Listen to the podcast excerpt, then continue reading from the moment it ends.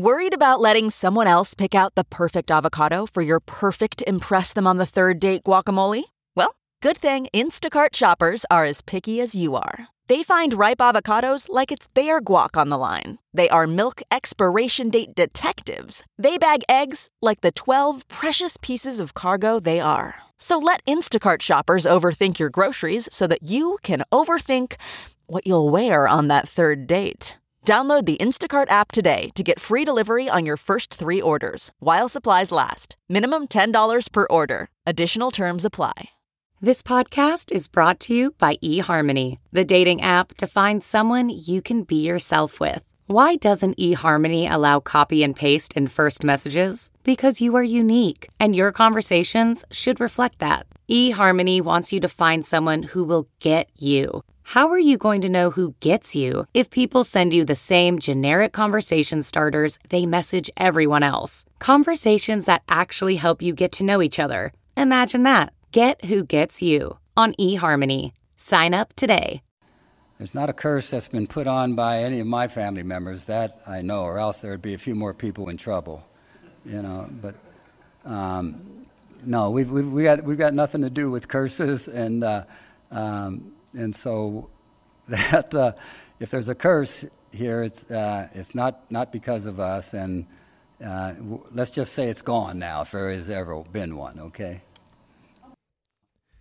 Hello and welcome to another 2023 bonus offseason episode. You are listening to Wannabe Walk-Ons, a Nebraska football fan podcast and a proud member of the Hurrdat Sports Network. My name is Drew. We are celebrating the broken curse and the spring game, and I am joined here with my good friend, co-host Ben. Thanks, Drew, and thank you everybody for joining us. During the Nebraska football season, Drew and I profile craft breweries, mostly local, some beyond, while sharing our unique brand of Husker Insight.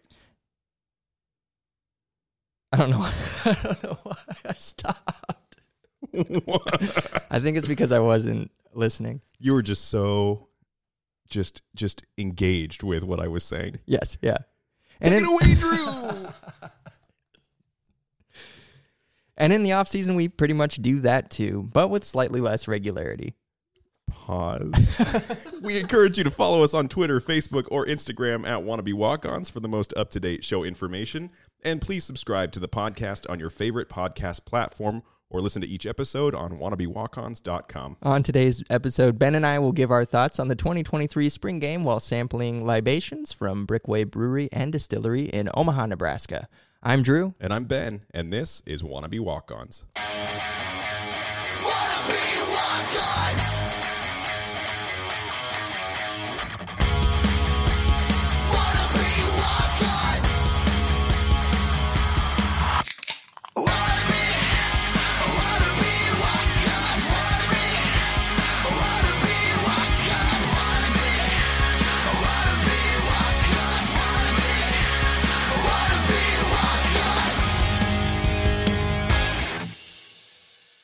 we were going to be able to talk about the curse being over, but now we get to tell people, hey, we record these intros every single episode, and so that uh, that regularity that we typically have is now an irregularity. And you know what? I think Yeah, that's that what, wasn't a great start. That's the that's the stuff that we do over and over again, and I can't even get that right. I will say though, that's the ball security of podcasting. Right? Just read the fucking script. that was a big time fumble. It's because I am. It's because I was responding to something you said, but I don't. I honestly I don't listen to what you're saying in the intro. just- right? you I don't. I just yeah. You- you're I like just Ron say Burgundy. what's on Just the page. Get fucked, San Diego. well, Drew, what what did you think getting us back on track? What did you think about the way that Frank Solich was handled all week and and taken care of by the university? I think that's a great jumping off point for this this whole spring week. Yeah, yeah, that was that was really cool. I think they gave him um, his due credit, his due justice for finally coming back, and and um, and you really saw why he felt like it was the right time. His family probably felt like it was the right time for him to return. Um, you know, Trev Alberts and Matt uh, and Coach Rhule, they they You're first name basis already. yeah yeah I know Matt. I had to change that. We all knew yeah. who you meant. That's the best part. Is it's like, oh yeah, oh yeah, that guy. Um, no, I think they, I think they really did take take really good care of him. Um, obviously the first play with the the fullback trap and, and getting him the did you get a little ball, misty eyed when that happened? Because I sure did. it was beautiful. Yeah, it was so nice. I had a bit of a boner watching it.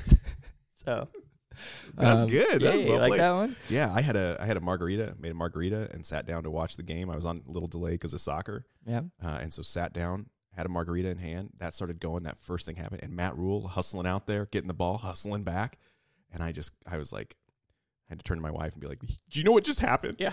Do you know what's going on?" I like the uh, the the 45s painted on the field too. And Yeah. that, yeah. They should use that whatever that old font. Yeah, and with highlighted in red, Beautiful. really Yeah. cool. Yeah, Yeah. that was really nice. All the touches.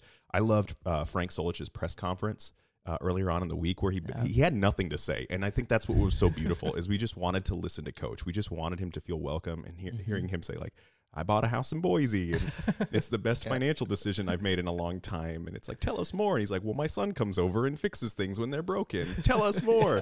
I don't make it back to Lincoln often. Tell us more. Like, it's just this, this like ongoing conversation where it just felt comfortable. It felt, you know, Mhm. like we could finally exhale on all of our misdoings. And obviously Herbie, you know, coming out as well. Uh, that yeah. was announced right before our episode aired last week, but we hadn't had a chance to chat about it. How are you feeling about about new Herbie? Um, I you know honestly I'm indifferent to be honest. I know it's a big deal for a lot of people, but it's it's a mascot. I mean, it's cool, I guess, because it's the- Yeah. it's the Herbie that you know. Like he's on all the other logos like that. Like I don't Yeah. like. There's Yeah, yeah. very few of the new now old Herbie, Sure. the brunette Herbie. I don't know what you call him. I was he called Herbie? Was that was that Herbie? Yeah. He wasn't like Harry Husker. Maybe oh maybe I don't yeah maybe it's Harry was it a cousin I don't know. know. who the fuck this dude was he showed up he hung out for a while we, we kicked him out We need to Uh, apologize to Kathy. We have been blowing up. last episode we were really good. I don't think we swore a whole lot last episode. This week we are we are on a tear. yeah And we are Matt Rhule yelling at the sideline after a fumble on a tear. Can you imagine if you probably would have had an opinion if uh, when they revealed the new Herbie mascot, he was just an inflatable instead of being like this nice felted uh, mascot itself. They wheel out and he's next to Little Red, and it's like two. just an- gargantuan He's got inflatable yellow hair. He looks like one of the one of the beavers from Angry Beavers, just with that spiky hair coming out, and it's totally inflated.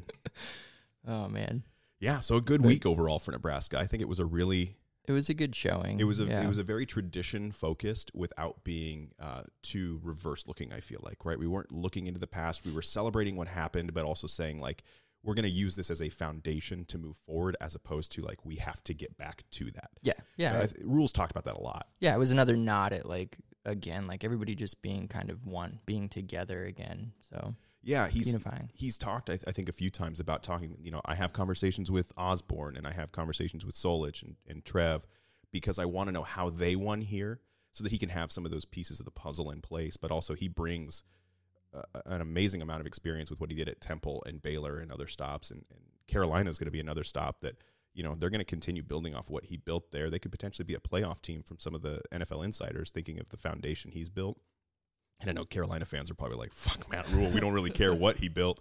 It was garbage. But you started to see this momentum where it all came together. And so I think him recognizing the past, but not being solely focused on the past, uh, is a really nice balance that you need here at Nebraska. yeah Yeah. Well, what do you say we talk about some alcohol? okay That's kind of what it. we do, right? yeah So today we're going to focus on Brickway, a distillery and a brewery, and we're going to switch things up. And this is primarily because of my new uh, hyper fixation of cocktail making. we're going to talk about Brickway's uh, distillery just as much as their brewery, and we've got some drinks, uh, some whiskey drinks that we've put together for us. But first, I got a little introduction to Brickway. You've had Brickway. oh yeah yes plenty plenty I'm a big fan of their blackout stout. That's one that I always like to, to go after when we're at uh, beer festivals. oh yeah It's- it's- That's- it's properly named Yeah, for sure Was it 17? percent I believe it's is, way is where it there, sits at. So yeah Well, I don't have so much of a, of a typical profile. I've got a little brief intro, but I thought there were some also really neat facts about Brickway that I just couldn't make into a narrative.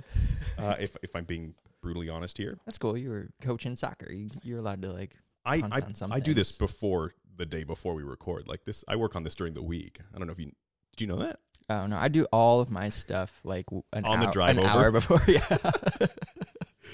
Okay, so Omaha's Brickway Brewery and Distillery is owned and operated by Zach Triemert. Zach is a Minnesota native and holds a microbiology degree. He came to Omaha after graduating college to work for a local ag company. Prior to Brickway, Zach worked as a brewer for Upstream Brewing, uh, which is a whiskey stone's throw from Brickway itself. there's a lot of brewers actually in the Nebraska area that cut their teeth at upstream as far as like the commercial brewing goes. So they're kind of like Yeah. a I wouldn't say a farm team because they also make great beer and they do a lot of neat stuff with their aging and, and things like that as well. Yeah. Um, but it's always neat to see kind of where people meld off from, like where do they fall off from. In his mid 20s, Zach's father passed away. For Christmas that year, six weeks after his father's passing, Zach gifted his family two beers that he brewed named Jerry's Pale Ale. It led Zach to understanding that every drink should hold the ability to elevate any occasion, whether you are celebrating, commiserating, or commemorating, sometimes going as far as to do all three. They really take this to heart. All of their branding is going to have those three words on there celebrating, commiserating, commemorating, because they really want the spirits to do what we like them to do. You know, bring people together, be a cause for celebration, for gathering, for that feel where you're just connected. You know, it can be kind of that that into those types of uh, conversation situations, you name it. So that is the inspiration behind every beverage they put out into the world. So here's some other awesome facts to note about Brickway. Zach actually wrote the legislation legalizing distilleries in the state of Nebraska. Now, that's not hyperbole. He researched and wrote the actual legislation that went into effect that allowed distilling. In 2007, he called around to state senators and eventually led the campaign to pass the bill making Brickway and a host of other Nebraska distilleries legal. Uh, during the peak of the coronavirus, Brickway pivoted away from spirits and distilled hand sanitizer. They sold and donated hundreds of gallons of hand sanitizer. They had the sanitizer on tap and would give people up to a half gallon for free on bring your own container days. So Whoa. yeah, again, this is this is that community outreach thing, right? He's he's helping the other distilleries in the state. He's he's creating this new facet for people to create in Nebraska. He's helping people during the novel coronavirus. Um, he holds a master's in brewing and distilling at Heriot-Watt University from Edinburgh, Scotland. They know a thing or two about making whiskey. a little bit, yeah. And then uh, Brickway is Nebraska's largest distillery, selling almost 90,000 bottles of their spirits annually, which is just an insane number of, of bottles, especially Yeah. for like a, a hyper local distillery. Today, you can find a full lineup of beer, whiskey, vodka, gin, seltzers, and more, all made locally with local ingredients, both at Brickway and at retailers across the state. So I didn't know a lot of those things about Brickway. That's incredible. I, yeah, I Yeah. didn't know. Yeah, They've- they've- Zach sounds like a, a phenomenal human being. Yeah. just intelligent, Mhm. um, driven, passionate. and he's very well respected for the kind of craft uh, whiskeys he makes. That's that's kind of Mhm. his like hyper fixation. Again, if we're talking about hyper fixations, and I like making craft cocktails, he likes making the th- stuff that makes this taste good. Yeah, You know, um, and and he's been reviewed by guys all across the country and around the world, and they really really highlight the whiskeys that he's putting out, especially for a place like Nebraska, who's we've got an interesting climate. The way that whiskey is made and aged, uh, it's not always ideal. So there's there's really a heavy hand in there in making that all work based on all of the factors that go into it, from the water to the barrels to the ingredients and everything like that. So it really tells you the kind of dedication he has to this craft and to this art to bring it forward. So we are drinking uh, a drink that is a riff on a Kentucky Mule, but we can't call it a Kentucky Mule because it's not made with a Kentucky bourbon. It's made with an Omaha bourbon. And so we're going to call this the the Horsemen's Park. A I little like nod. yeah. The original name was the Council Tucky Mule, but I didn't want to offend Zach by naming it after a, you know, A Council Tucky. yeah, a Council Tucky. Yeah. So this is uh, two ounces of Brickway bourbon, uh, three quarters of an ounce of lime, uh, topped and floated with some ginger beer, and then some uh, some slapped mint to wake that mint Yeah, you up. spanked it. I, I- watched you do it. It did. It woke it up, and it it creates so like the aroma of the the mint with the with the lime and the spice on the ginger is great. Um, it's just a smooth, smooth, easy to drink. Yeah. Yeah, refreshing. Yeah, beverage. and the, the bourbon adds kind of like a caramelly sweetness that you're getting. There's no there's no simple syrup, there's no sugar, there's nothing like that that's been added to this other than the, than the ginger beer. And typically in cocktails, you add sweetener to kind of round everything out, but this has a really nice, just typical bourbon flavor that just lends itself really well to that ginger, and then the lime and the the mint is just that freshness you need to kind of wake everything up and Yeah. and pull everything into balance. And I got to say, you you uh, crushed the hell out of this ice that we put in here. Thanks. I'd swing a mighty hammer. You I did, the yeah. Thor of ice crushers. Yep. So we, we played a little nod to the uh, the mint julep as well in the kind of ice we did. So it's a slush ice that you might find in some tiki drinks or just a, a nice crushed ice. And Drew, man, I, I'm I'm just impressed. You know, Yeah. those biceps are paying off. It's Right. actually it's probably more so the forearm and wrist Right. action, But we don't want to talk. We don't need to. we don't need to get into that. Let's just say I've been doing a really good job in spring training. So. Just a master of swinging the hammer, man. Take the compliment. hey, All right, well, let's dive in. Let's talk about the spring game. We're going to start by talking about overall thoughts, and then we'll go to defense, and then after that, we'll go special teams and offense after a brief break and another drink. How's that sound? cool. I Cool. like it. So, overall thoughts. You know, we talked a little bit about about Frank and, and how that went, but what were some other big thoughts uh, on the field? Um, well, let's get the. Can we get the negative out of the way first with the let's chat turnovers because that I think is at the forefront um, of uh, certainly the team's mind. I think uh, a lot of them talked about it after the game. Uh, it was it made for a sloppy sort of viewing. and It made it hard to um, I think judge a lot of guys or get a lot of guys reps and you know that they they adjusted the special teams in order to try to balance stuff back out because of turnovers like it just there's a little bit of a wrench in the plans Sure. um, and it and I think the the thing that stands out most is that they talked about it ahead of time, ball security being a point of emphasis, and so you wonder, did that talk come from like it being a problem in spring practice, and then us seeing it hmm live in the game, or was it just you know, like, maybe like a little bit of coach speak, like, hey, we really want to protect the ball because obviously you want to protect the ball in any game, Sure. um, and then seeing the guys just not live up to that expectation. Yeah. Um, so that was I don't know. That was obviously a a, a big thing for me. Was just the the turnovers and the sloppy play on offense. Yeah, you know, I- I guess on a on a positive note, I'd rather see that now than in the fall. Sure. I'd rather have it be a point of emphasis, and it's not one of those things that you can say, oh, you know, you're going to have one or two fumbles and turnovers in a game. That's just how the game of football works. You want to get them out of the way early and and you know move on, not have them cost you late, stuff like that. But I'd rather them be kind of this glaring problem where it's like there might be an overemphasis, and we know that the way that Nebraska has played in the past, we know the way that Big Ten games shake out. Ball security is how you win or lose games late. I mean, it really comes down to who's got the ball last in a lot of Big Ten games, and the person with the ball last tends to walk away with the W. So I'm okay with seeing that now because I know that Matt Rhule's not going to let that slide. yeah, You know, we know we've got the kind of coach who they're probably going to have to carry around uh, footballs like that project you did in eighth grade with a, a pack of flour pretending it's a baby. You're Oh, not yeah. going to let those things go uh, for all of. They're going to be doing deadlifts with a football underneath an arm. Uh, Yeah. I would imagine yeah, that's safe. probably. Yeah, I don't know anything don't know. about strength and conditioning, but but I'm pretty confident there.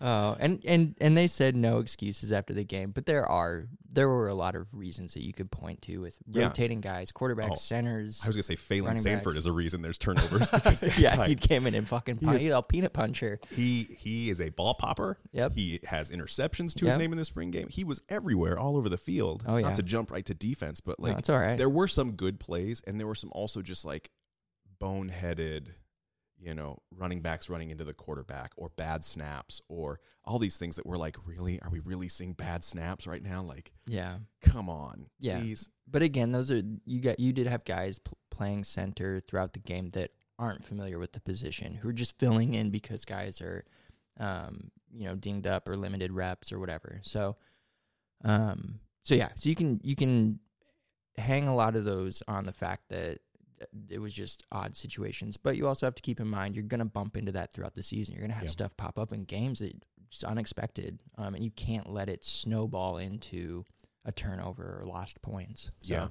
I, I would say that the other kind of my justification as I was rewatching, I watched it uh, this morning as well. Um, just the highlights, which wound up, I found the highlights and it wound up being the entire game, uh, just cut down to an hour, which is great. You know, Oh, you're just nice, you're just yeah. seeing everything uh, play through. But I have to imagine that some of that ball security also comes from a new offense being instilled, and you're trying to Yeah. make sure you're executing the X's and O's, and so that becomes secondary, right? Like this is kind of the final dress or the preview before the show opens in the fall. This is the last thing that the the, the fan base is going to see before we get to see real football happening. So you want to you know show out, you want to make a great impression, and so you're focused maybe more so on on uh, forgetting that this is a practice and forgetting that this is something where like I'd rather hold on to the ball than make a mistake in the play. Whereas they're like I'd rather drop the ball in, as opposed to being in the wrong spot or something like that. So I kind of chalk some of that up too to just learning. And and this is a new offense. This is a very disruptive defense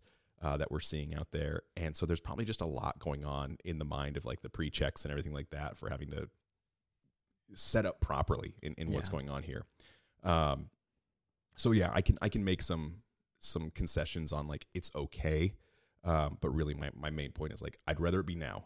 I'd rather this be what we're talking about after the spring game and have it be a point of contention or a point of focus, um, and have Matt Rhule work on it in the summer and in the fall. Yeah. Yeah. Well, what were s- what were some of the positives that you could take away from the offense? From the offense, Yeah. So we're just going to talk about offense now. Well, yeah. You let's. I don't want follow to. shit I wanna- when it comes to these. I don't listen to anything you say. Well, because I feel like we just ragged on. Yeah. Okay. So we'll switch it up. We'll talk defense in the second half of the episode. Let's talk about offense. Is were we supposed to do it differently? Yeah. I mean, I literally I just really said you want to talk about overall. You want to talk about defense. Yeah, I'm straight up ignoring that. It's okay. We'll talk about offense. I don't feel like shuffling my papers.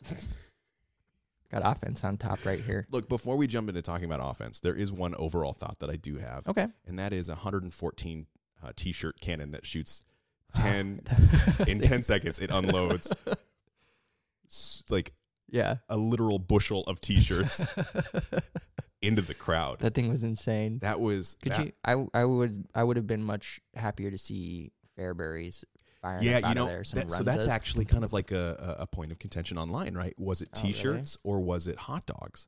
And so you'd see see people posting on like Twitter, like, "Oh, look at the new T-shirt cannon." They're like, "No, it's hot dogs." And people be like, "Look at the new hot dog cannon," and they're like, "No, it's T-shirts." The official Nebraska account said it is a T-shirt cannon. right. Launches 114 T-shirts in 10 seconds, Yeah. which is just amazing. Those are some crazy specs. I also learned that so many people know what a Gatling gun is because everyone's Uh-huh. like, "We've got a T-shirt Gatling gun," and I don't. a double. Yeah, and I don't question, you know, the the um, the intelligence of of the general audience and that sort of thing. Mm-hmm. Uh, I was just surprised that everyone knows their Civil War era machine gun Yeah. technology. I would argue that it's a Tommy gun. It's a double Tommy. It's not so much a Gatling gun because a Gatling gun is a, is a crank. Yeah. Uh, but you know, we don't need to argue semantics here when it comes to the, the types of firearms that are being used to launch T-shirts that are pulled behind a John Deere tractor. I thought that was amazing. I, I like this is my favorite part of the spring game. was, was was just the moment where you're like, we did it. God damn it, we did it. Yeah. I didn't know we were trying to do it, but we did it. Yeah. I want to know whose idea that was. That's got to be someone in the engineering department. Like, you know, we could it? shoot more T-shirts. yeah. we could fire. You want to do more than one at a time because we can multiply it by 114. No, no, we can bring out the Spirit Squad, and they can each take a handful of T-shirts, and then you know the twenty of them can. no, no, no, no, no, no. I'm not talking twenty at a time.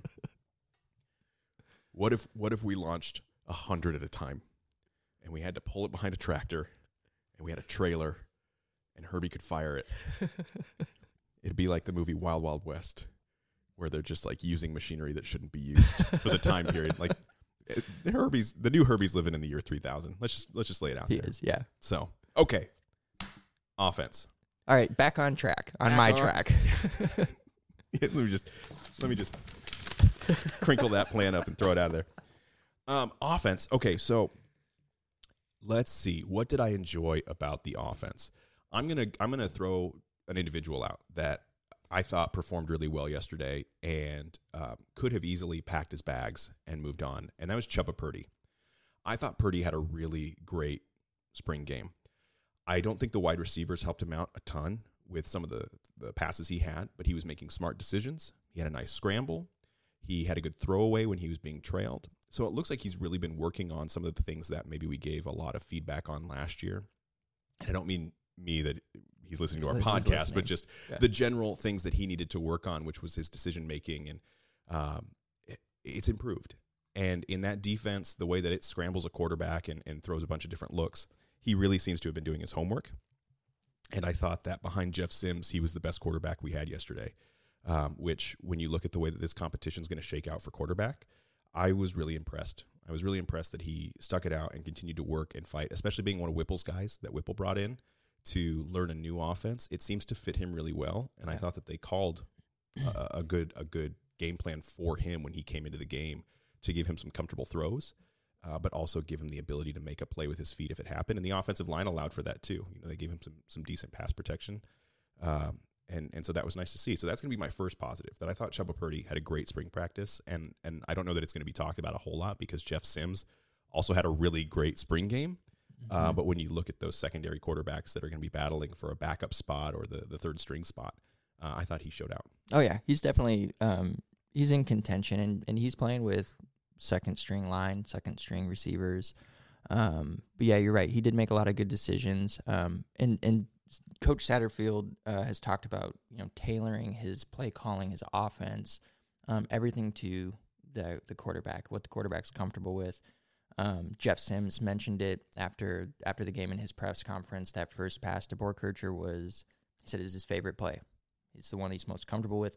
Coach Satterfield called it because he knew, okay, we're going to settle this guy in. And so you imagine he did that for all the quarterbacks. And so um, he's a guy that's got his thumb on the pulse of, of everything um, going on in their heads and, and what they're comfortable with and good at. And he's gonna he's gonna do what he needs to do to help make them be successful. Yeah. Um, and so, yeah, I think that's a that's a great observation. Um, you're right. Jeff Sims does cast a very long shadow over over these other quarterbacks in terms of how he performed yesterday, um, in terms of just you know the the hype and the talk that he's getting. Um, I don't think it's unwarranted. I think No. I think everybody else is battling for those spots behind him and Casey Thompson. Yeah. Um, but it's good to see guys that, that do stick it out, guys that, that are transferring from one major program to another who who come in with the expectation to contend for the number one job, who find themselves still in the back seat, but who continue to battle um, to to improve themselves, to to uh, you know try to improve the team. Yeah. So I, I, I think that the quarterback battle is something that we should talk about. yeah, And and I think coming off of the spring game, I'm very excited for how this shakes out in the fall because I feel like we have two starting quarterbacks. yes, right? We're in a situation now where we haven't been in a while where if one of those guys were to go down, the second option is just as good. It's not a question of like there's going to be a fall off. It's a Right. we got two guys who could start, and the question is who are we going to go with? And that actually tells me a little bit about what we think about the opposing defense, how we can expose them. And I know there's an old saying where if you have two quarterbacks, you don't have a quarterback. But the way that Satterfield does like to call games and the way that he changed up with each quarterback coming in, and whether he was the one calling or if it was assistants and they each had their own game plans, whatever happens to be, for how the practice went down yesterday, I think that Jeff Sims versus Casey Thompson, Jeff adds that uh, that dynamicness with his legs reminds me more of like a Josh Allen, where he can make plays with his legs, but he can also just flick the wrist and get the ball down there. Uh, he's he's definitely a passing quarterback. He just has this large body and this large frame, and when he gets out in space, he can say "Happy Birthday" to the ground to some defenders and just get them out of the way. Yeah. You know, he's he's got that big. He made a similar to move to what Gabe Ervin did, and Gabe Ervin's no small guy. You right, know, yeah, so um, I, I, I like what he adds dimensionally as a runner. I like his decision making and his ability to escape. We saw last year that Casey Thompson also has that ability to escape, and then he turns his eyes downfield. It looks like Jeff Sims is a guy who can do both, right? He knows he can make the play with his legs, but he does keep his eyes downfield as well. So I think there's some neat things that he would bring, uh, some dynamicness that he would bring to the to the field, and Casey's accuracy, which is a little bit higher than Jeff Sims uh, historically. You know, so there's just going to be this what kind of offense do we feel is going to be our best success moving into Minnesota, moving into Colorado? And that kind of quarterback is, is really going to be who leads the way. It's not going to so much be one guy beat out the other. It's how does this team perform best? And, and the fact that it's a, maybe a team decision uh, excites me as well, that we're not relying on one guy to be the star, to be the playmaker. We're relying on the team gelling behind one style of play or another. Yeah, that's a really good point. Not not putting all your eggs in the basket of your quarterback, um, which we've seen ha- has happened in the past, and just the the damage that that can cause not only to the body of the quarterback, um, to the to the performance of the team overall and the results. So um, it it will be really exciting to see these guys battle it out. Um, they are they're both incredibly talented. Like you said, they're both starting quality. Um, I think they're both incredibly great leaders. They've they've already shown that. Um, even Jeff Sims, you know, early early on in his career here, um, they're football savvy. Like they're they're intelligent, well spoken. Um, they they love the game. They're passionate about perfecting their craft. Um, and so I don't I don't think there's a wrong answer. It it it it it's a great point that you made that it will be more about okay, well, what's going to be the better choice for the team. Um, and I and I think that if like you know if something were to happen, if they if they if they name one a starter, he goes down, you know, middle of the season or whatever, um, and you switch to the, the number two guy, uh, I don't think there's going to be such a tremendous change in the offense going from one to the other. There's going to be some nuances and stuff. You know, you're going to play to his strengths, um, but overall, I think that they have similar enough skill sets. It's not like you're it's not like you're like okay, we're going to be pass first or run first quarterback. Right. Um, they're they're just similar enough that you can you can have a little bit more cohesion moving from one to the other. Yeah. Oh, absolutely. And and and I I don't know where you sit. I don't know if you have someone in like. Do you think it's going to be Casey or do you think it's going to be Jeff Sims? I don't think right now it's possible to to really know.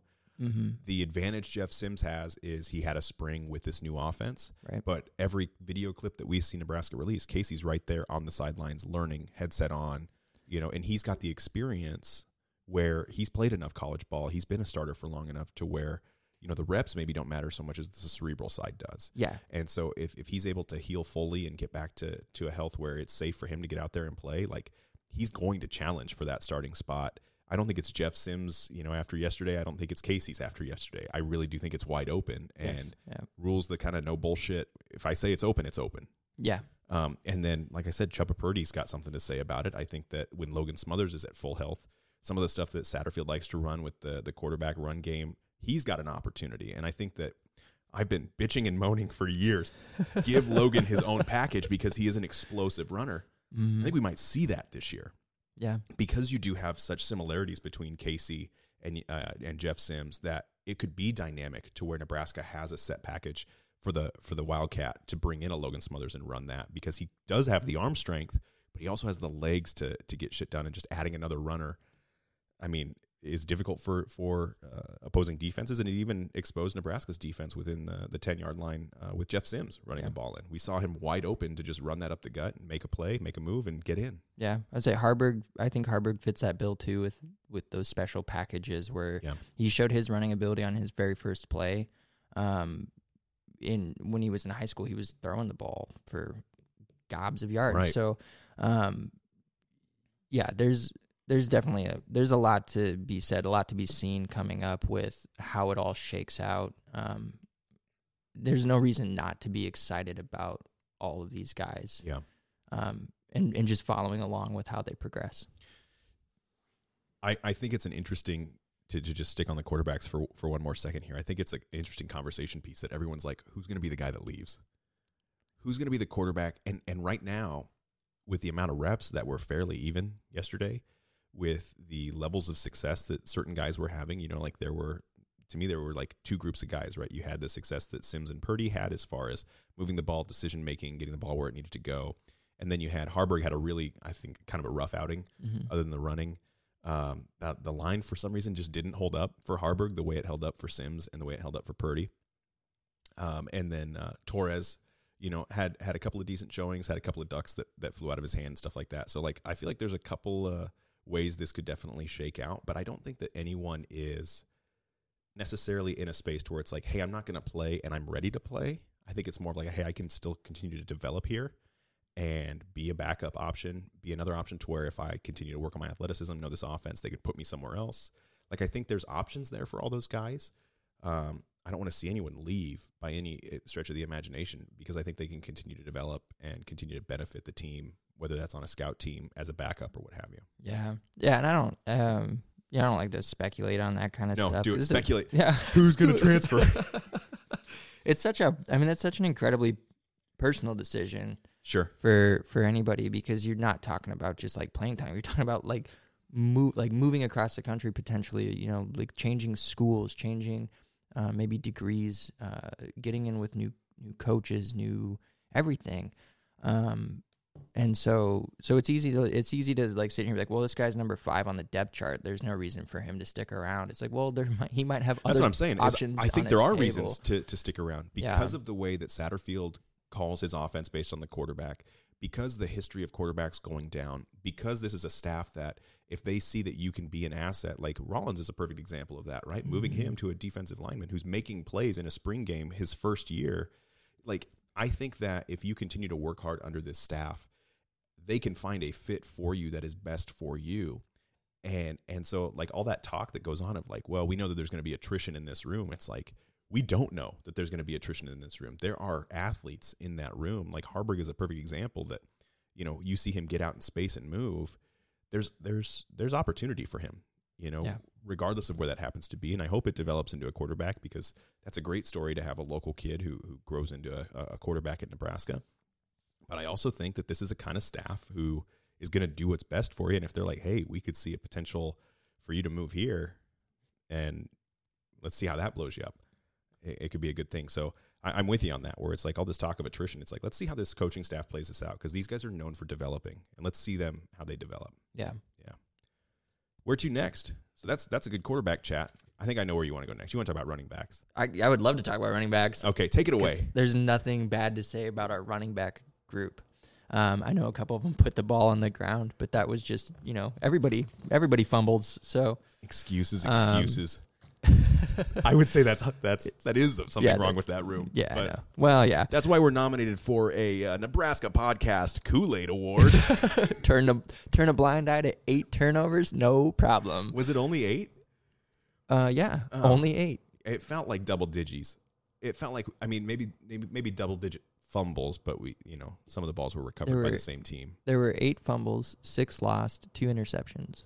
Oh, okay. So there was double digit turnovers, double digit like fumble, interception, ball in the ground. all combined. Yeah, Yeah. yeah. It was Cool. It was not great, Cool. but anyway, the positives Cool. are we have Was it raining? Did it was it raining and I didn't know it yesterday?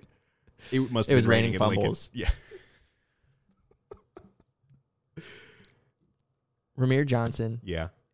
Um, I Dog. I, he's I fucking love that guy. Um, I said it before. He's they're gonna use him in a lot of ways outside. I think just your standard um, running back. Um, but even just as a standard running back, he could he can hold his own. We've seen him do it for a season. Um, and he he was the guy that came out of nowhere, right? Like I don't think anybody was talking about him really to to crack into the top three. Um, a couple years ago, I'd be lying if I didn't think after they brought in Ajay Allen and Anthony Grant and Ervin being healthy and Emmett Johnson and all these guys coming in, I would I'd be lying if I said there wasn't something in the back of my mind thinking he's probably going to go find another opportunity. Because he's athletic enough, he's talented enough to where some other team would be like, yeah, we would love to have you. And for some reason, last season, and, and I know there's swirlings of, you know, whatever happened uh, with the last coaching staff, he just wasn't looked at until the Iowa game when he Yeah, was- emerged and played great. Yeah, it was. Yeah, I don't know what what happened there. Um, but but he's obviously he he needs to be on the field as much as possible. Um, but but there, but like you said, there's there's Grant, um, Ervin being healthy. I, Ervin's the other guy that I that I really really like. Yeah. Um, fuck it, I love them all, but uh, but Ervin being healthy, I, I he's he's amazing. I think he's an amazing running back. He sh- he showed off er- very early on in his career before he's had those knee injuries. Um, and so if he can just stay healthy, uh, he's a, he's just a tremendous character guy. Um, that that you just can't help but to root for. Yeah. Um, and so yeah, you want to see him be successful. He's got all the talent in the world um, to really put it together, and I think he could he could be very special. Um, and then Anthony Grant, we've seen what he can do. He's a he's a big bodied, hard hitting guy, but um, I thought he did a really great job of doing doing something that I think he lost a little bit towards the end of the year of just making one cut, hitting it, and going north to south. Yeah. Um, not thinking too much, just find your hole and go. Right.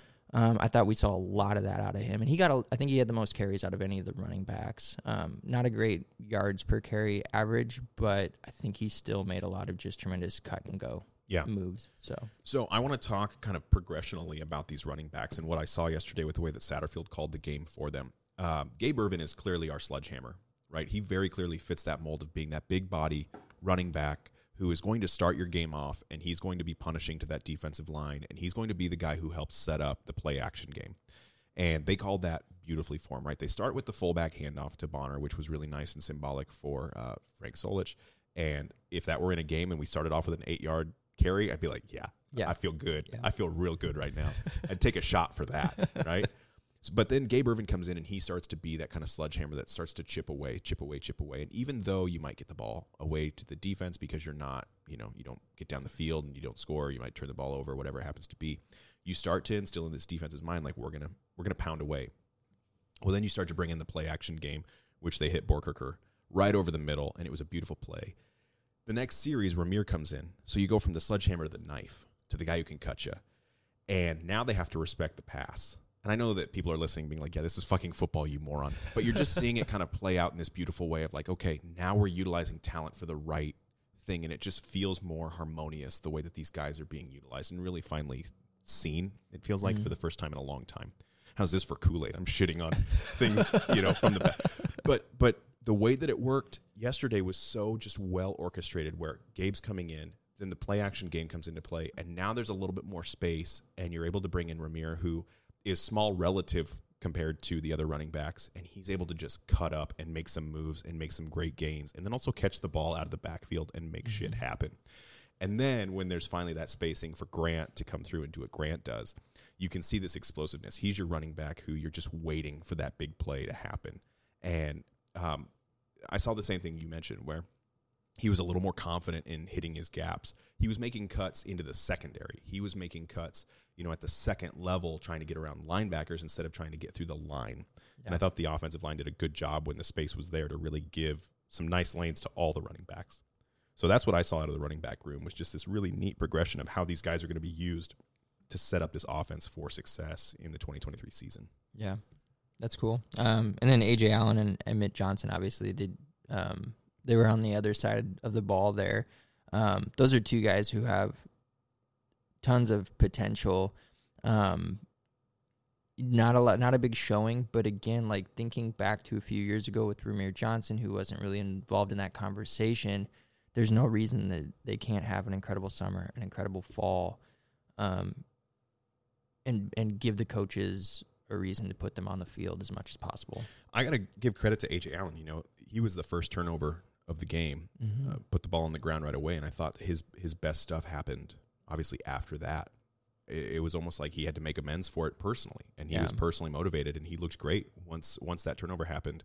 You know, he oh, it was almost like it gave him confidence. Like, okay, the worst thing that could happen happened, Yeah, and now I can just go do my thing yeah, and and so I really appreciated that. You watch, you go back and rewatch what he did, and and again after that fumble, it was a new running back coming out of him, uh, making great moves, uh, catching out of the backfield as well, hitting hitting gaps, and that uh, that second string offensive line was was doing some good work. They were pushing guys out of the way. They were creating running lanes, um, and there's there's no slouches on that second string defense as well. I mean, we mentioned Phalen Sanford, but there's there's some guys on that There- yeah, that second string that are that are really going to show out and be difference makers uh, alongside the guys who are on the starting quote unquote defense. I was gonna say I think there there's guys on that defense who are starting. we'll talk about it. We'll talk about it later. We were going to talk about defense right now, but you I was agreeing with you. Um, I think I think one of the the benefits of being so thin at offensive line um, this this offseason has been the the amount of reps that guys are getting, the rotations, um, getting into different positions, learning new things.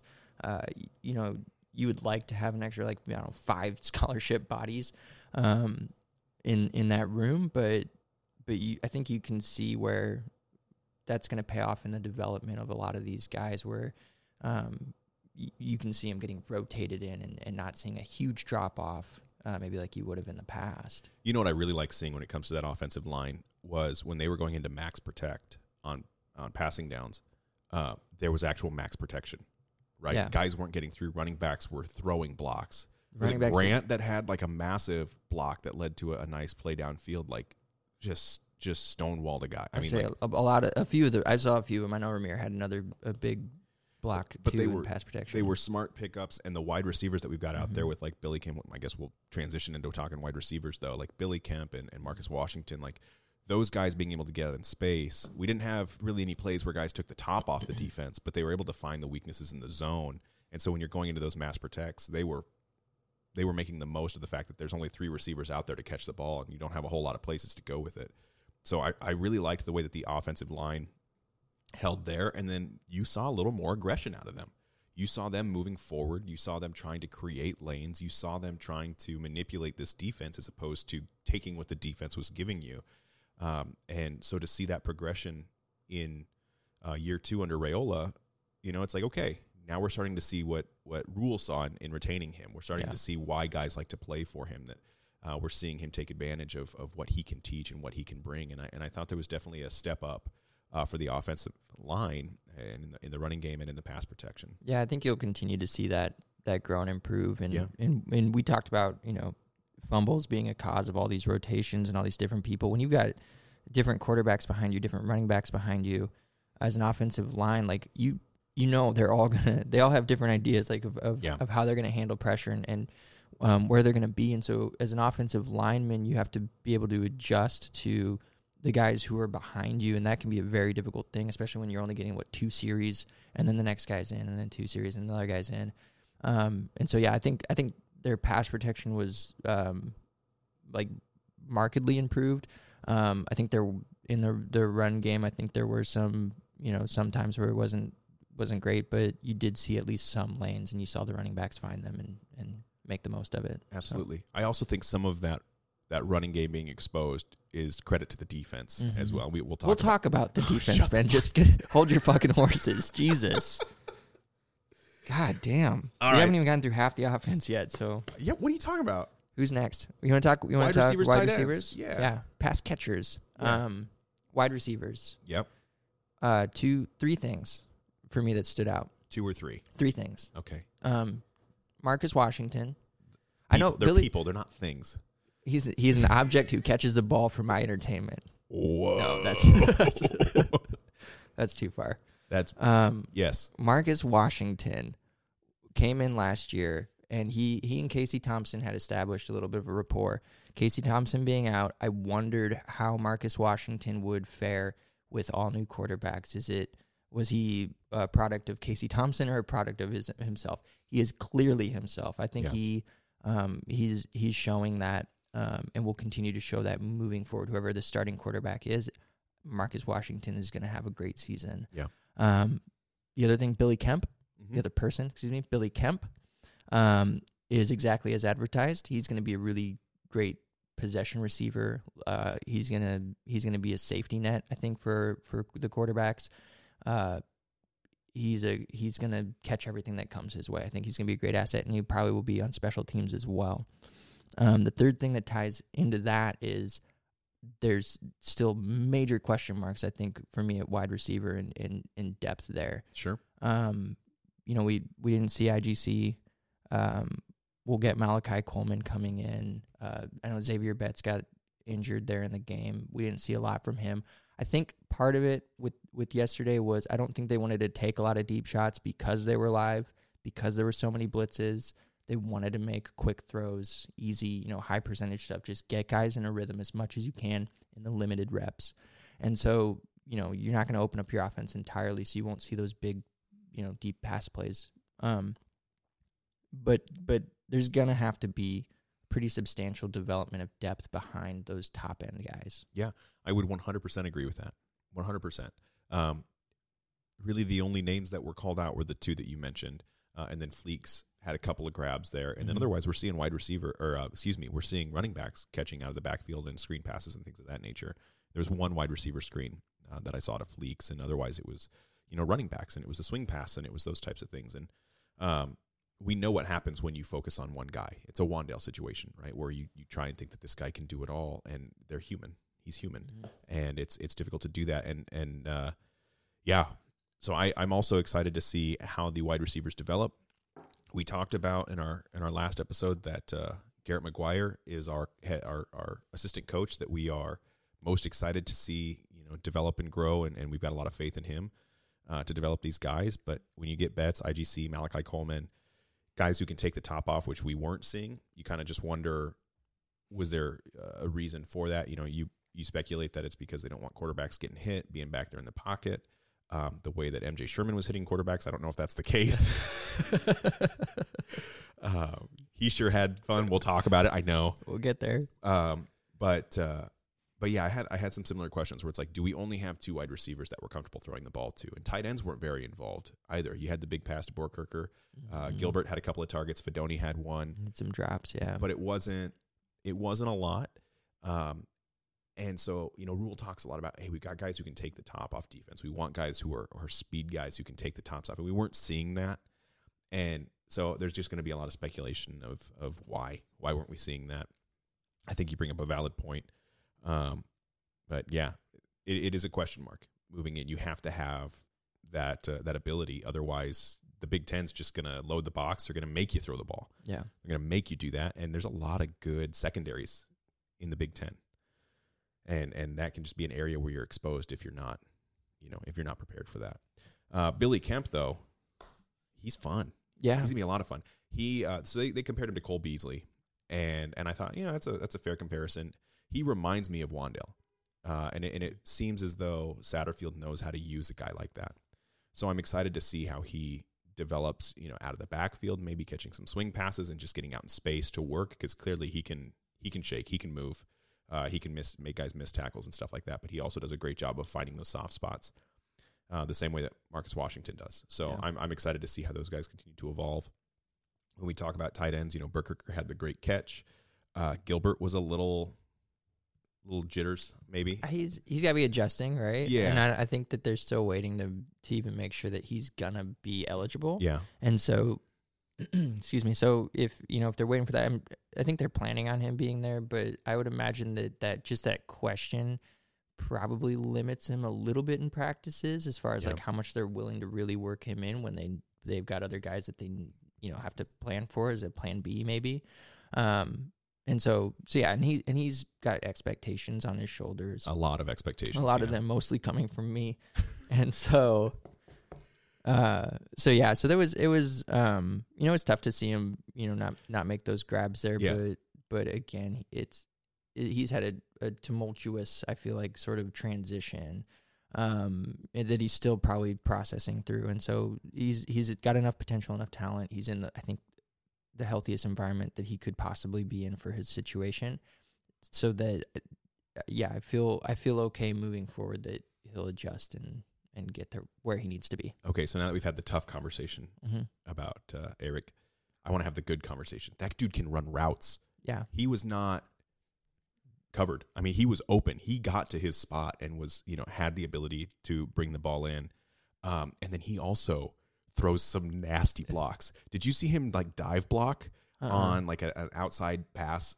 He he he dove into a block that would have sent me 30 yards downfield. I mean, he ju- uh, so even if he's not catching the ball, he is an asset yeah and and not a decoy kind of like oh there's a big guy who can catch the ball and and make it difficult for us to bring him down he's going to be able to throw blocks and he's going to be able to get open in space and you talk about you know like who's going to be our safety valve he could be that guy who could be that safety valve because he's going to be able to play off the line. He's going to be able to throw a block. He's going to be able to get in space and throw blocks.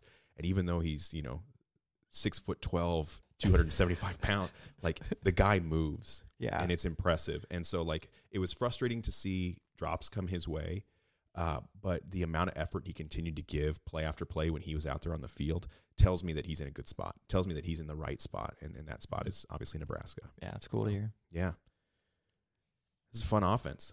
Got any other uh, things you want to top off the offensive i mean well uh we didn't really talk about bonner we, i mean we mentioned his one carry but He had more than one carry.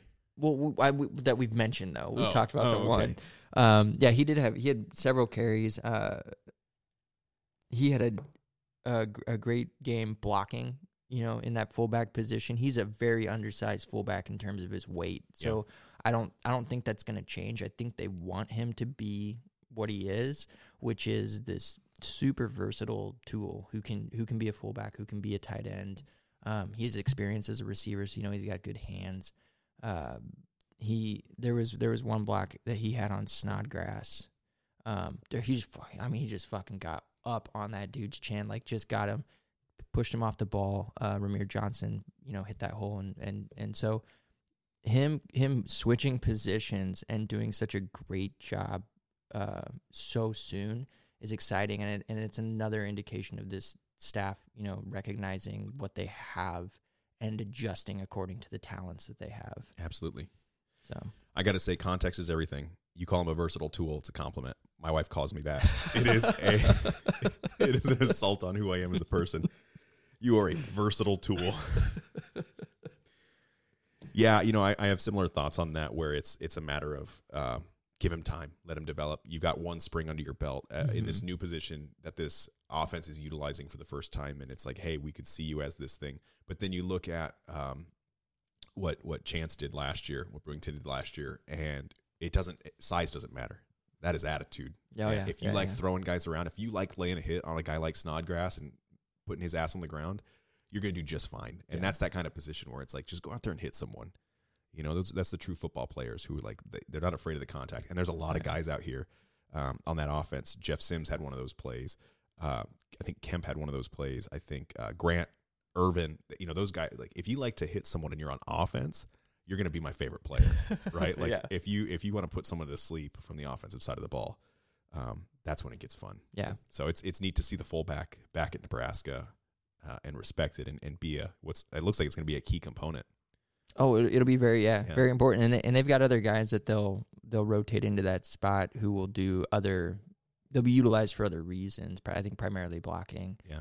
Um, but it's yeah, it's exciting to have that, and I'll admit, like as far as a fullback goes, when they announced that they were they were gonna have one as a as a somebody who didn't necessarily like wasn't tuned in during the glory days. Yeah. Um, I was like, okay, like you're gonna bring a fullback, like you know, I guess that could be cool because you know the past, yay. Um, but seeing how they're they've kind of uh, evolved, um, the idea of what a fullback is and how you can utilize that, um, has got me energized and excited about you know about it moving forward. So, Awesome. yeah.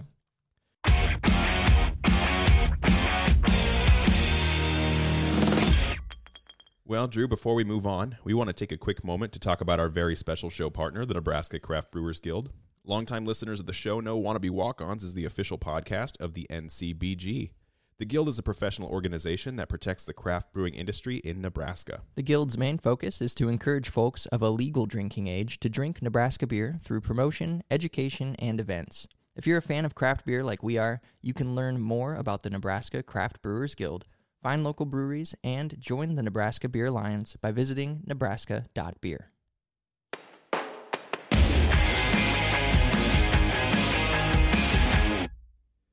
Well, we are back. It was a longer break for us than it hopefully was for you, unless you were driving in the car, then you had to get out of the car, and then you get back in the car, and our podcast kicks back on. But we are sitting here with a new drink, and, and this is one that I'm going to call the Golden Spike. It's a riff on the Gold Rush, which, for those of you who uh, are craft cocktail fans, you know that a Gold Rush is a whiskey sour made with honey instead of simple syrup. So we are drinking the Brickway Rye.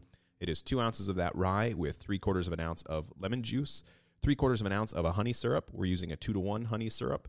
Uh, it's local honey as well, uh, topped with lemon spindrift, which is a carbonated water with lemon juice in it as well. And we're calling that the Golden Spike.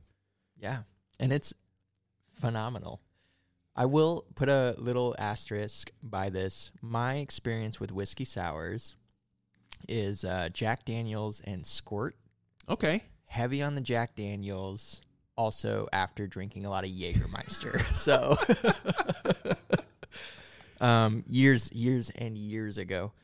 So, but this is this is fantastic, and we we drank just the the rye alone, um, and it had a really great like really it was really smooth, and then that rye spice kind of came in late, so you could you can enjoy it um, without like usually you get like that that gnarly bite from, Yeah. from taking a a shot, but um, in this drink, uh, all that bite is taken away. There's a nice natural sweetness. There's the there's the a little bit of tartness from the lemon, um, but there's still that nice. I, I still have that nice spice like sitting on my tongue a little bit. Um, but it's, it's so refreshing. Yeah, this is this is one that to me drinks like a uh, an iced tea, sweetened iced tea with with lemon. I wouldn't go so far as to call it a sweet tea because that tastes like sugar water. Uh, no offense to anyone who likes sweet tea, but It's actually, actually, tons of offense to anyone who, who's like, I like sweet tea. No, you like water with sugar in it uh, that's colored brown. But uh, this is one that, like, if twisted tea didn't have that overly sweet aftertaste to it, uh, or that artificial sweet taste to it, this is this is kind of how that finishes. When, when you get local honey, and this is from All About Bees that I used to make this this honey syrup uh, out of Ralston, Nebraska. Uh, you you kind of you, you taste the the vegetative quality in that honey and that's what really brings it to life. And i think it can be off-putting to some people as well because it doesn't taste just like off the shelf honey in a bear. It, it, it has a little bit more life to it uh, which is why i like to use this and balance it in cocktails because when you've got a whiskey in there uh, that is aggressive like a rye you need something to play off of that. You can't just let the rye be the only thing otherwise all you taste is like a sweetened rye. And here that honey plays really well and creates this tea-like quality where it where it adds this this nice kind of tender balance to the whole thing and then yeah like you said that that little spice A little bit of spice goes a long way. Oh, it does. Yeah. So check out Brickway. Their whiskeys are fantastic. Their beer is great as well. They're they're known for uh, a whole slew of really interesting ones, like their pineapple jalapeno. I think is their most popular. When they have the blackout stout, I recommend picking that up and sharing that 12 ounce can with a friend Or two. or two. Um, but that's also a really well balanced beer for as strong as it is. Uh, Yeah. That's what dangerously makes, so. That's Yeah. what makes it so dangerous. Um, I also have a bottle of their gin at home, a full bottle of their gin as well, which drinks really nice. Got a couple other bottles of their whiskey to try out. Their sherry oak casks whiskey is one that they are very heavily um, awarded for, and people really enjoy to drink. So uh, I didn't share that one with you. I'm sorry. Wow. I kept that one to myself to No, I'm drink. not. I'm not complaining. I'm really not. Yeah. Okay, well, I'm thankful for what I got to experience. good, Yeah. good, good. Well, now it's time to talk about offense. But since we already did that, let's let's talk about uh, special teams. Can we talk about? Can we? Because I want to save defense for last, at least. Do you now? I, well, now I do. yeah. I was going to save offense for That's right. last, but Yeah. you know the reason I put special teams in the third slot for what to talk about. You know, we had the overall at one. It was going to be defense at two, but offense took two. I want to keep special teams second to last because it's like we got to mention them. It's a part of the thing and what have you and I what have you. they exist. They're part of the game. They ran two fake punts. They did. They ran two fake punts in the spring game, and Yeah. both times Brian Buschini was tackled by by Tagovailoa. Is that his last name? Tag, just no, no. Uh, Tagaloa. Tagaloa. Tagaloa. Not Yeah. Tagovailoa. Yeah. Okay, No, bye. so I love that. I love the aggressiveness. I love the fact that they're like Brian knows how to punt. Let's just have other teams in the Big Ten watching this film, going, "Are they going to fucking fake punt this time? Like, when is Nebraska going to sneak it in?" Um, and I just loved that. Yeah. So well, so okay. So Rhule did talk about this. He was asked what what happened there. He was just trying to balance out the reps because of the turnovers, and so he said, "Hey, if they, if you get the look, if they're going to go, you know, max coverage, whatever, just go, go, tuck it and run, right?" Yeah, And the and the funny thing is, is Rhule even mentioned um, Buschini as having a really great arm, not utilized. Uh, what Buschini does not have is a little shake in his legs. 'cause No. that or that or uh, Brody is an inc- incredible, you know, tackler. yeah. He squares up. I will say on the first fake punt, 96, and you'll have to forgive me, I don't know the guy's actual name, but number 96 completely whiffed on the block. That would have sprung him for the first down. yeah, Just completely missed, and, and that's something where like they're going to look on film, they're going to be like, "Hey, we could clean that up, and we would have gotten those four yards." So that's that's positive, right? Mhm. But uh, I didn't get to watch Matt's uh, presser. We're talking calling him Matt now. yeah. Take, taking your lead on that one. That's all right. Uh, but yeah, man, I just loved, I loved that we are going to be a team that is kind of aggressive on all fronts and, and including special teams. It feels good to just be, you know, the offense, the offensive line is playing more aggressively. Um, it, it feels like with the fullback, you've got this aggressiveness, the defense, which we'll talk about at some point. Um, played with aggression, and so it's it's this it's this nice like we're going to be the aggressors instead of you know letting the game come to us, and, Yeah. and that that's a good feeling. It's like let's try that, let's let's give that a go. So I'm I'm excited for that, and the special teams kind of encapsulated that. Rough day for field goal kickers. Not great. Yeah, not no- great weather for it, but you anticipate that Yeah. sort of weather throughout the season. Yeah, in the venues you'll be uh, kicking in. So yeah. That being said, I couldn't make those field goals that were made. I couldn't make the field goals that were missed. So This uh, true. That's it. This is very true. You know, uh, Yeah. I, I'm encouraged by Timmy that he made that 49 yarder look like a chip shot, snuck it right in. It didn't waver, stayed right on that side of the of the goalpost. yeah, Um, I'm gonna butcher his name. I know it's Pants something. Um, I did not write down special teams notes, and I feel like an ass. oh wow, No, Panzik, I, have it in my phone. It's Panzik, or I, uh, I I think I I should do him justice. Let- hey, yeah, uh, Pankrats. Pankrats. I did write it down. I wrote it down in my notes. 38 yarder, uh, looked smooth, Yeah. snuck it in. Uh, both of those field goals that were made kind of snuck in along the, the goalpost, which I appreciate. They clearly had their line. They took it. They made it on that front. Uh, and then had a couple of misses, which, again, I'm happy to see those happen in spring ball and not in the real thing. I think it's going to get cleaned up. There's going to be even more competition come fall from Tristan. Mm-hmm. Um, so, yeah. Other thoughts on, on special teams? Did you like the XFL style? I like? I like the kickoff. Yeah, I wasn't. I didn't. I've not watched the XFL. Um, I know they have all sorts of uh, different rules and stuff, but I I did appreciate them doing that, especially for the spring game, because then you still get to see, um, you still see the guys blocking, trying to create lanes, trying to stay in lanes. Um, you get a return. You eliminate a lot of the the danger and the hazards Yeah. behind all of that, and so, um, so that was good to see. And I thought, um, you know, a few of the returns were pretty good. I think Fleeks Joshua Fleeks has a um, a lot of potential back there. Um, so that was nice. Uh, like you said, yeah, kickers.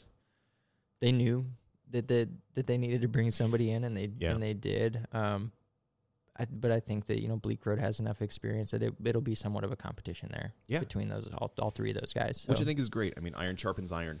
exactly. Yeah, you hear him you hear him talking about that a lot. Um, Yeah, it's both it's sides of the ball. it's neat that we have guys in that special teams room, and um, you know Buschini and, and Bleekrode kind of leading, leading the charge on that front as kind of the the elder statesman of that room, Yeah. saying, "Hey, we we welcome the competition. It makes us better. It makes the room better. It makes the team better, and that's what we're here for." Um, and then you know to see guys like uh, like Buschini working on his kickoffs and trying to develop himself into a, a NFL caliber kicker, you know, being versatile on that front to do kickoffs and punt. It's great to see. Uh, just leans into that developmental piece that we really want from this coaching staff because that's how you're going to get better players. Is they know they can come here, they can better their game, and, and they have a shot at the next level. And for that to go all the way through to special teams means that they're already taking care of it on the offense and defensive side. So Yeah, and I and I would have liked to have seen Buschini get a couple couple more punts in just to see how he handles the elements, to see what he can really do. Because, um, you know, Ed Foley's talked a lot about you know how excited he is about Buschini. We've seen Buschini's stuff. Um, I think fans have the right to be excited about uh, him as a punter, as a, a true weapon.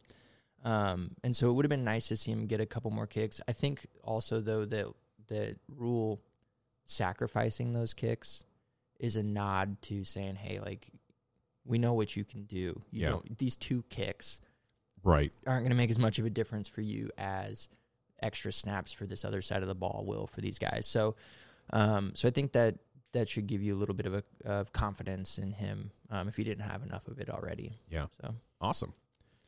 cool. All right, well that's it. That's it for this episode. now let's talk about some defense. You don't want to talk about the t-shirt cannon again? I mean, I don't know why we're avoiding the defense. Let's talk about the defense. I actually loved this defense. I did too. Here's here's why I'm kind of avoiding talk about it, talking Uh-huh. about it because I was so thrown off by this defense. I don't know what to talk about. You know what? It's weird. So yeah, I my my offensive notes were like broken down by um, position, and I, and I highlighted some players that I really liked. Um, you know, the, there was definitely a lot of standouts on the defense, but it was more of just an overall impression for me that I walked away with of of um, them living up to this idea of like, hey, we're gonna be chaotic, and we're gonna we're gonna do some exotic blitzes. We're gonna you're not gonna know where we're coming from. Um, you know, we're gonna rotate guys along that line, so they're gonna line up in different positions. You're gonna see a lot of different um, guys coming off the edge. Um, just an incredible amount of versatil- versatility, a lot of pressure, um, and the and the other thing that almost like just I, it's hard to wrap my mind around is that Tony White was like, "Hey, I need to simplify this for these guys," and I'm like, "So if this is the this is the simplified spring version, and you're having um, you know you're having newcomers to this offense uh, like Cam Leonard and and Prince Will really Say his last name. U- U- I'm not gonna try. I know. I practiced it. Um, Uman, Uman. Elaine. Uh, yeah, I didn't. I didn't even. Honestly, I don't write it down. Yeah. But Prince Will, Prince Will. that's his name. We're on a first name basis with Matt. We might as well be with Prince Will. Um, but yeah, just seeing guys and and AJ Rollins. Um, Yeah. you know, making the move over to defense, ex- excelling in this. Um, a guy like Nash Hutmacher or Hut, Hutmacher. Hutmacher. I got in know your that head, one. man. No, you I'm did. in your head. Nash.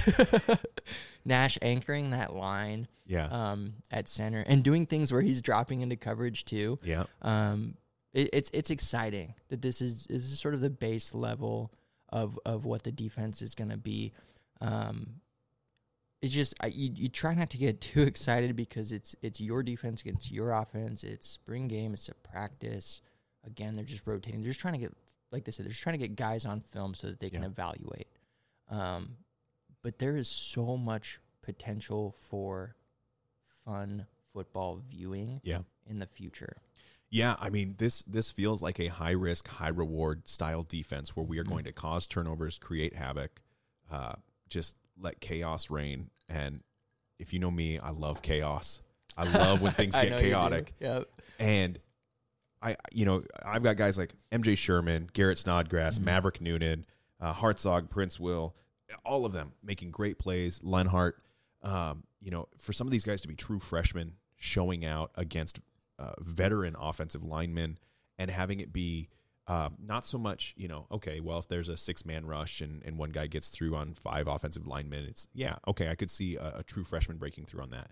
But when you have a true freshman who it's a three man rush against five offensive linemen and we're getting home, that to me is where we're like, okay, we're cooking with gas here. Like we've got something to where we can drop nine, and these guys are using their technique and their leverage and that sort of thing to get home on a three man rush, throw timing off, and then you let Malcolm Hartzog go to work. You let him break up. They weren't targeting anyone near Malcolm, and the moment they did, he slapped a ball out of a hand and was like, "I don't think so." And then, then there was that questionable incomplete pass fumble, and he laid a dude out. You know, like he's he's still obviously ready to play, but I don't think he's getting a whole lot of attention um, in this upcoming season because he's going to be a, a guy who's going to be able to just do his job when this linebacker core and the safeties and this uh, defensive line are doing their work in Tony White's defense. I, I had the same thing where it's like, this is a unit playing together and they're having fun. Mm-hmm. And that's scary. Like when a defense is having a great time, I feel bad for your offense. Yeah. No, yeah, and you and you you look at these and listen to these guys after the game and their and their press conference and it is it's fun. Like Yeah. they're just having fun going out there and just hitting guys, um, getting after the ball. They swarmed the ball like crazy in this game. Their tackling I thought was really good. Um it's just yeah, it's just great and and keeping in mind like a guy like Malcolm whose whose position is uncertain right now where um, you know he's he's rotating between corner and safety. Um, I think he's got a really strong case as the corner opposite of Quentin. Um, and I don't think that uh, they've got so many options back there in that like they're returning so many starters from last year. They've got tons of new guys coming in. Um, I feel like the back end of the defense again, it's going to be another another year where that's a strength. The question was was right up front was with the edge rushers. Um, you don't you don't want to don't drink the Kool Aid. Um, but yeah, the, there's so much potential here um, that you got to see played out from young guys, from newcomers, new to the position type guys. That it, yeah, I I felt like you know when I watched the game the first time, I, I focused solely on the offense. I was just watching the plays happen for the offense. When I watched it the second time, I was watching solely for the defense. And that second time, I was like a kid in a candy store. Like my eyes were so undisciplined because I was just looking everywhere on that defense. Um, Which should tell just- you something too, is as like you just can't track that defense. yeah, they're, yeah, yeah. They're they're moving, they're crossing on their blitzes. Um, you know, they're they're showing blitz up front and then dropping back into coverage. Um, you know, you, you see nine guys in the box, um, and only three of them come to rush, and so it's it it really truly was chaotic, and and I wasn't expecting that because again, Tony White was talking about simplifying his defense, and then also it's a spring game, and so we've heard in the past like, oh, we don't want to put too much on film because we don't want people to know what we're going to be doing. Um, I don't feel like they the defense was holding back a ton. I don't think Tony White was holding back a ton. I don't think he's worried about putting stuff on film because there's so much, so many variables um, that that you could put almost everything that Tony White wants to do on film, and it would it would be so overwhelming um, that it, it just it would nullify, uh, you know that that point. So I don't know. I'm I'm excited to see, um, to see what they do against opposing offenses. Yeah. So I'm with you. I'm with. I mean, it was it was one of those things where I don't I don't know enough about the X's and O's to know what's going on.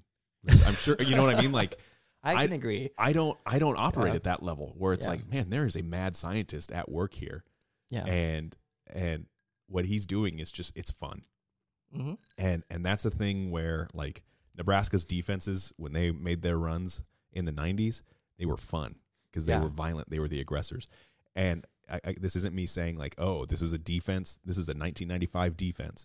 But this is this is something where it's like, hey, I can see where we can build. And when guys are in this system for a few years, if this is the simplified version, what does this look like moving forward? And you know, uh, Tony White had a couple of seasons under his belt at Syracuse, and I don't think Syracuse gets anywhere near the caliber of players that Nebraska gets, and doesn't see anywhere near the caliber of competition that Nebraska sees in the Big Ten. And and so I just think the way this is going to continue to evolve and grow, uh, if you're if you're creating creating chaos and you're creating turnovers and you're getting the ball back into your offense's hands, like this is how you win games in the Big Ten. You know, I don't I don't want to compare it to what schools like Iowa do. Uh, what Iowa does, I couldn't even say Don't it. compare us to Iowa. I'm not comparing Come us to Iowa, but I'm saying that there's success in the Big Ten in certain teams that can create those turnovers, Yeah. And then the offense doesn't matter to those teams as much. Whereas here you see the offense Namely matter. Brian Ferentz. I didn't say it. I wasn't comparing it to, to Iowa. What I'm saying is we've been we've we've heard the talking point for a while now that we're going to be a turnover heavy team. We're going to create turnovers. Mm. And what when when we're a turnover heavy team, maybe it was misinterpreted. this looks like the kind of defense that is going to get in the back, disrupt the quarterback and try and create turnovers. Going back to the turnover conversation we had at the start of the episode, yeah, there were a lot of those that was that was rust, that was trying to just get the play through, and maybe you're not focused on that. But there are a couple other ones where guys were making the point of getting the ball out of the hand, and we didn't always see that kind of effort. We didn't always see the the second chance effort. You know, the Omar Brown got leveled uh, by Ervin, got a stiff arm straight to the f- ground. I mean, was just pushed down. The next time that exact same play happened to him, he made the tackle. Like Mm-hmm. we we've got guys who are who are tough, who are who are here to play. We've got guys who are so excited to just be having fun out there on the field, and we've got the coaches that are that are encouraging that. Like it just feels like a great send off to the spring camp. Whether it translates to the fall, we don't know. There's no way of predicting that. But like right now, it's a good feeling that we're like that defense was fun to watch. Say everything else you want to say. That defense was fun on Saturday. It was, yeah. And and yeah, it's like it's like when you like I don't know how to write an orchestra. Or I don't know how to write. I don't, I don't know how to write a symphony, and I don't know how to play an instrument. But if I go and see a symphony, like I can tell what a great and entertaining uh, symphony is, right? Like Yeah. It's the same thing. Like you see it when you see it in motion, like you just, you just it just feels good. It, it's entertaining. It's good to the eye. Um, even if you don't sense all or any of the nuance, yeah, there's there's I really think there is something there, and I think just the fact again that it's not all of the the proven commodities that we're showing out. Like the guys that we know are good had I think quiet days. I think our secondary had a pretty quiet Yeah. overall day. Um, And that might have been by design. And- they may not have, you know, had Well, the workload from the offensive side of the ball. yeah, yeah, we talked still, about that. When the opportunity was there, they showed up. They were there. Yeah, they were they were reliable. They made their plays when they were called upon. Um, but I think that it's I, th- I think it's just I think what what um, Tony White's doing is something that's he's calling something that's so intuitive to what um, football players and, and defenders love to do, which is to just attack the ball. Something that's not super cerebral, even though there is that aspect to it. Um, I think at its core, it's it's it's just like an it's you call on your natural instincts to just you show up, you do your job, you get to the ball, and when everybody is on the same page, it just works in a way that's just f- yeah, fun to watch. Yeah. Um, I wanted to talk about one last thing that kind of plays into a lot of what we've talked about, and that's the last play of the game. Um, it was the Purdy interception. Um, he threw it and, and Gage Stanger, who was another guy who who had a, a few plays. Go Patriots! He's a Yeah. former Millard South alumni. Um, Great. Now people know where we went to high school. Ah, yeah, whatever. And there's no there's no shame in that. Okay. Okay. Um they so so first of all, okay, so Rhule asked the offense if they wanted to take a knee. It's 21-7. They're the- they're down 14, right? 2-minute drill. They said they said absolutely not. Like we're going to go for it, right? Had a little less than 50 yards to work with. Uh Chubba Purdy goes out there. He leads them down into the red zone. Ends up throwing a pick on the last play to Stanger. It's 21 to 7 in the spring game. Stanger picks off a fucking ball and returns it. Like he doesn't pick it off and like slide or take a knee. He went for it. He was gonna try to score a fucking touchdown. Yeah. And not only that, but the guy that made the tackle was Chubba Purdy. Yes, sir. Chubba Purdy was like, fuck that. I am not allowing this to go back the other direction. And those two dudes collided because Stanger laid down a shoulder. The the the idea that like on the very last play of your spring game, you can you can have a quarterback throw an interception, a guy pick it off and try to return it, and then lay his shoulder into that quarterback who is tr- making like a full on tackle. Um, they're here to play football. Yeah. Like they weren't kidding when they were like, "Hey, we're we're physical in practice." Like every single play, every single thing that they do matters. Um, even though from the outside it might look like it should be meaningless. Yeah. And I think that's such an important mentality, like that they're that they're living out. You know, they're preaching it, but they're performing it also. Um, and so that I just wanted to say like, that was one thing that I absolutely had to mention. Um, just as a as a again they they they, they practice what they preach, and so I th- I thought that was important. The last play should have been a throwaway play, and it just wasn't. It was full of meaning. So That's great. I wish I would have said what my last thing was to talk about because that was way better than what I was going to say. But no, that's fine. Did Yeah. you, that's right. Because you wanted to talk about the defense first, and then I threw a little curveball there. So maybe now we oh, can. oh, did you? I don't. I didn't realize that we changed you? up the episode like that. I made. I had no. I paid no attention to that and made no comment. Yeah. No, I. I mean, I. I love. I love that attitude. That. That's. That. That's what this stuff is about, right? Like that's that's what we teach kids when they're little. Is like go give your full effort. Whatever hundred percent looks like for you today, go give that. If that means that it's eighty percent of your normal, great. If that means it's the full hundred, you can give that today. Go give that. But this team understands that every single play is is what adds up to the whole, right? Every single play is what leads to winning or losing. So these guys get that. And I think that this coaching staff preaches that. And Matt Rhule talks about this all the time that like every little thing that you do matters. You win games on Monday, you don't win them on Saturday. Um, but you have to execute. And and this is one of those situations where it's like, yeah, right now it's 21 to 7, the game's over with. But what happens when it's 21 14 and there's two minutes left and Gage intercepts the ball and he moves the ball downfield? And then there's the opportunity now that's been set up. Like those efforts matter.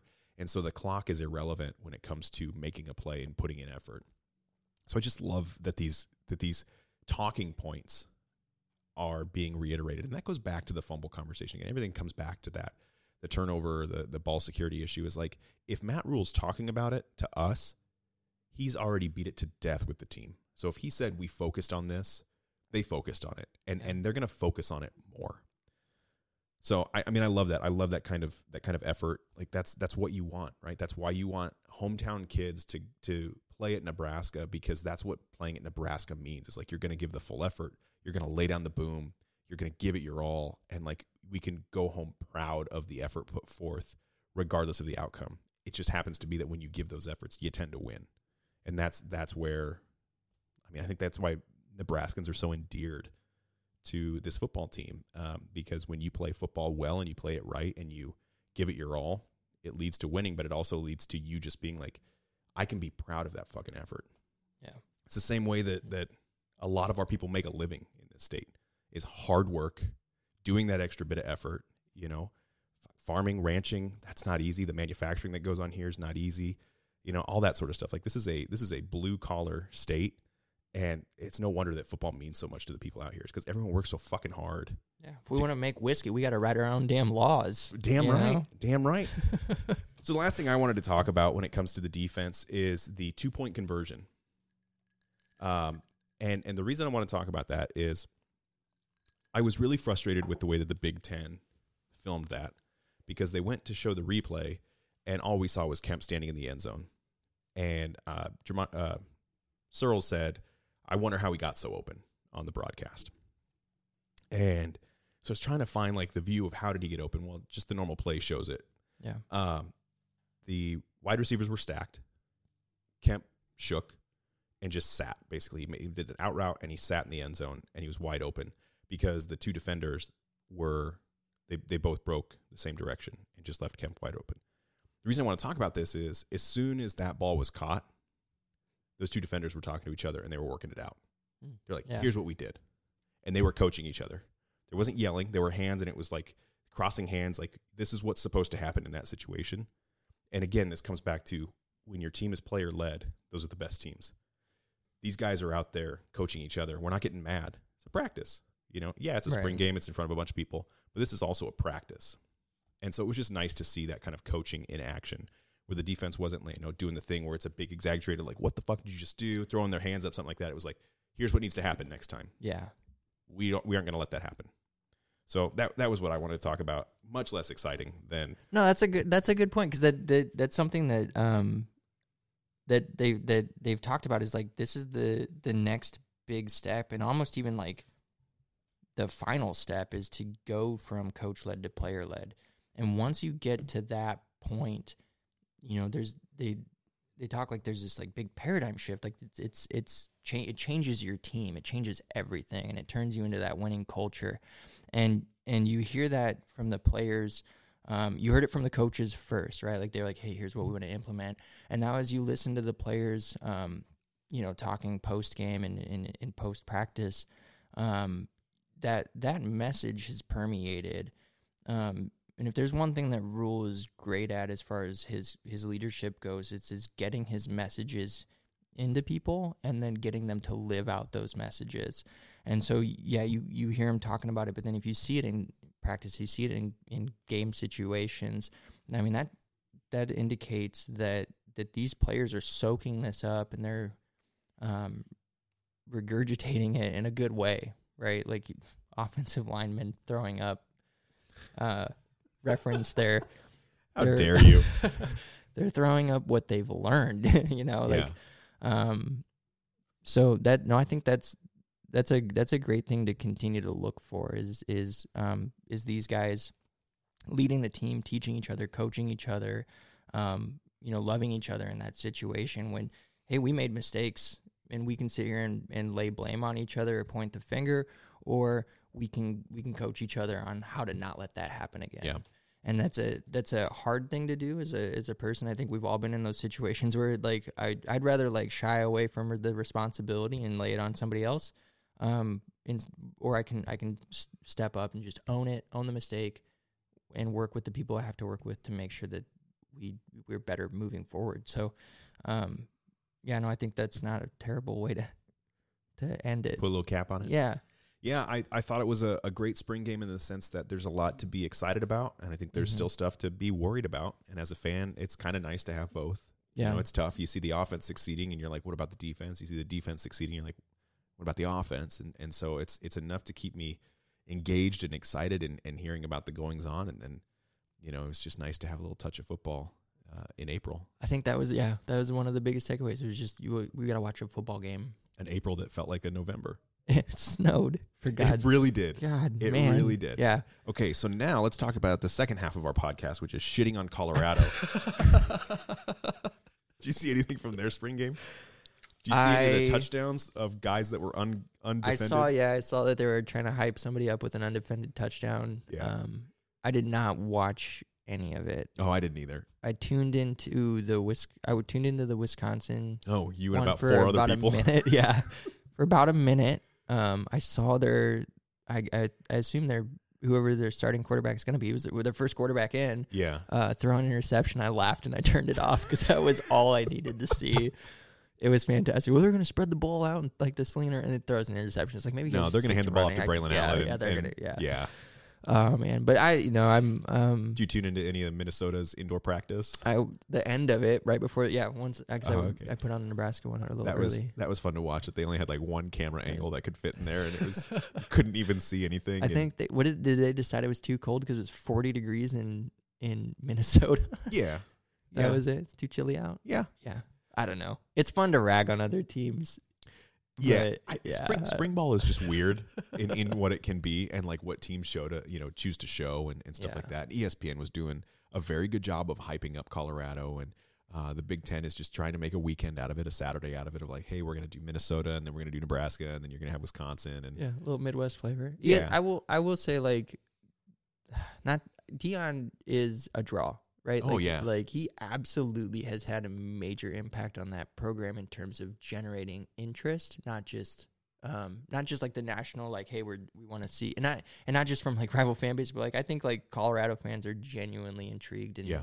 uh, and tuned in, and I think that's important for any program. Like that's the thing that's kept Nebraska alive for this long, because no, I don't think anybody else can go through what Nebraska's gone through, um, and and still be where they are without that fan support, that like true unconditional love, um, and so I don't know for for all the for all the shit that you can give Colorado and and Deion Sanders and his approach, they he's at least doing something that's affecting change, and so. Do I want them to be successful? No, because it's Colorado. and I think it'd be funny to see them fall flat on their face. Um, I'm gonna tune in because I'm I, I'm intrigued. Yeah. Oh yeah. I want to I want to know if it works because it might it might work. it might, and that's what I'm I'm most scared of. Is it just might? It Yeah. might work. It might change the landscape Yeah, of, it- of college football. it could. And anytime that that gets challenged, it's scary, man. Like Mm-hmm. because it's like, okay, we got to pivot what we're doing. We think we're doing everything the way that we should be doing it. Finally, like we feel good about this, yeah, and it's like, or are we? yeah, So it's it's going to be fun. I'm looking forward to this season uh, as a whole. There's a lot of great storylines, a lot of new coaches, tons of especially the Big yeah. Ten. A lot of question Mhm. marks. Um, there's a lot at stake for a lot of uh, legacy programs like in Iowa. You know what's what's going to happen there with 25 points a game. Um, you know if That's it's generous. well, that's that's what Brian Ferentz is. You know, Oh, that's his con- contract, yeah. 25 a game. And did you hear his presser where he was asked, you know, if it's 24 Yes. to 10, what would you do? And he's like, if I'm up 24-10 on Wisconsin, I'm pretty happy. It's like, way to skirt the answer, Brian. He there was another thing he said. It was, it was something like, "Hey, what would you say to? Do you have a message for the for people?" I, don't have a message. I don't have a message. Well, we're not asking what you would say to your offense. we're asking what would you say to your. to your fan base, man. Oh Uh, yeah, yeah. Awesome. Okay. Well, spring is in the books. Yeah, they're Yeah. moving into summer conditioning now. Yeah. Um, and then and What- then fall practice. What are you going to do for your summer conditioning? I mean, I shampoo and condition on a regular basis. At a boy. you know. I use a two in one. You know. Yeah. Yeah. Nice. I don't have the time. I got kids. got other stuff to do. I got kids too, but I ignore them for that thirty seconds that I'm conditioning. Oh man, this podcast took a turn. it did when I veered off of the second sentence that I was supposed to say. So Well, how about this? That does it for this episode of Wannabe Walk Ons. Make sure to follow us on Facebook, Instagram, or Twitter at Wannabe Walk Ons for the drop on all of our bonus episodes arriving at random Tuesdays during the off season at 11 a.m. make sure to join us regularly starting in July for the 2023 Husker episode. Goddamn. Make sure to join us. you want to start over? Nope. All right. Very fitting for this. Make sure to join us regularly starting in July for the 2023 Husker football season. We want to thank all our listeners, both new and longtime, for tuning in. If you have anyone who you think would enjoy a listen and who's better at listening than I am, we would truly appreciate your recommendation. Remember to do your part. Drink local beer or whiskey whenever wherever you are. See, there we go. I messed up too. Thanks. There you go. Do that for me. Throw I sure did. If you have any breweries or distilleries you'd like us to sample on the show, visit wannabewalkons.com to tell us where to drink next. Thanks for listening, and as always, drink Big Red. Drink Big Red. A Herd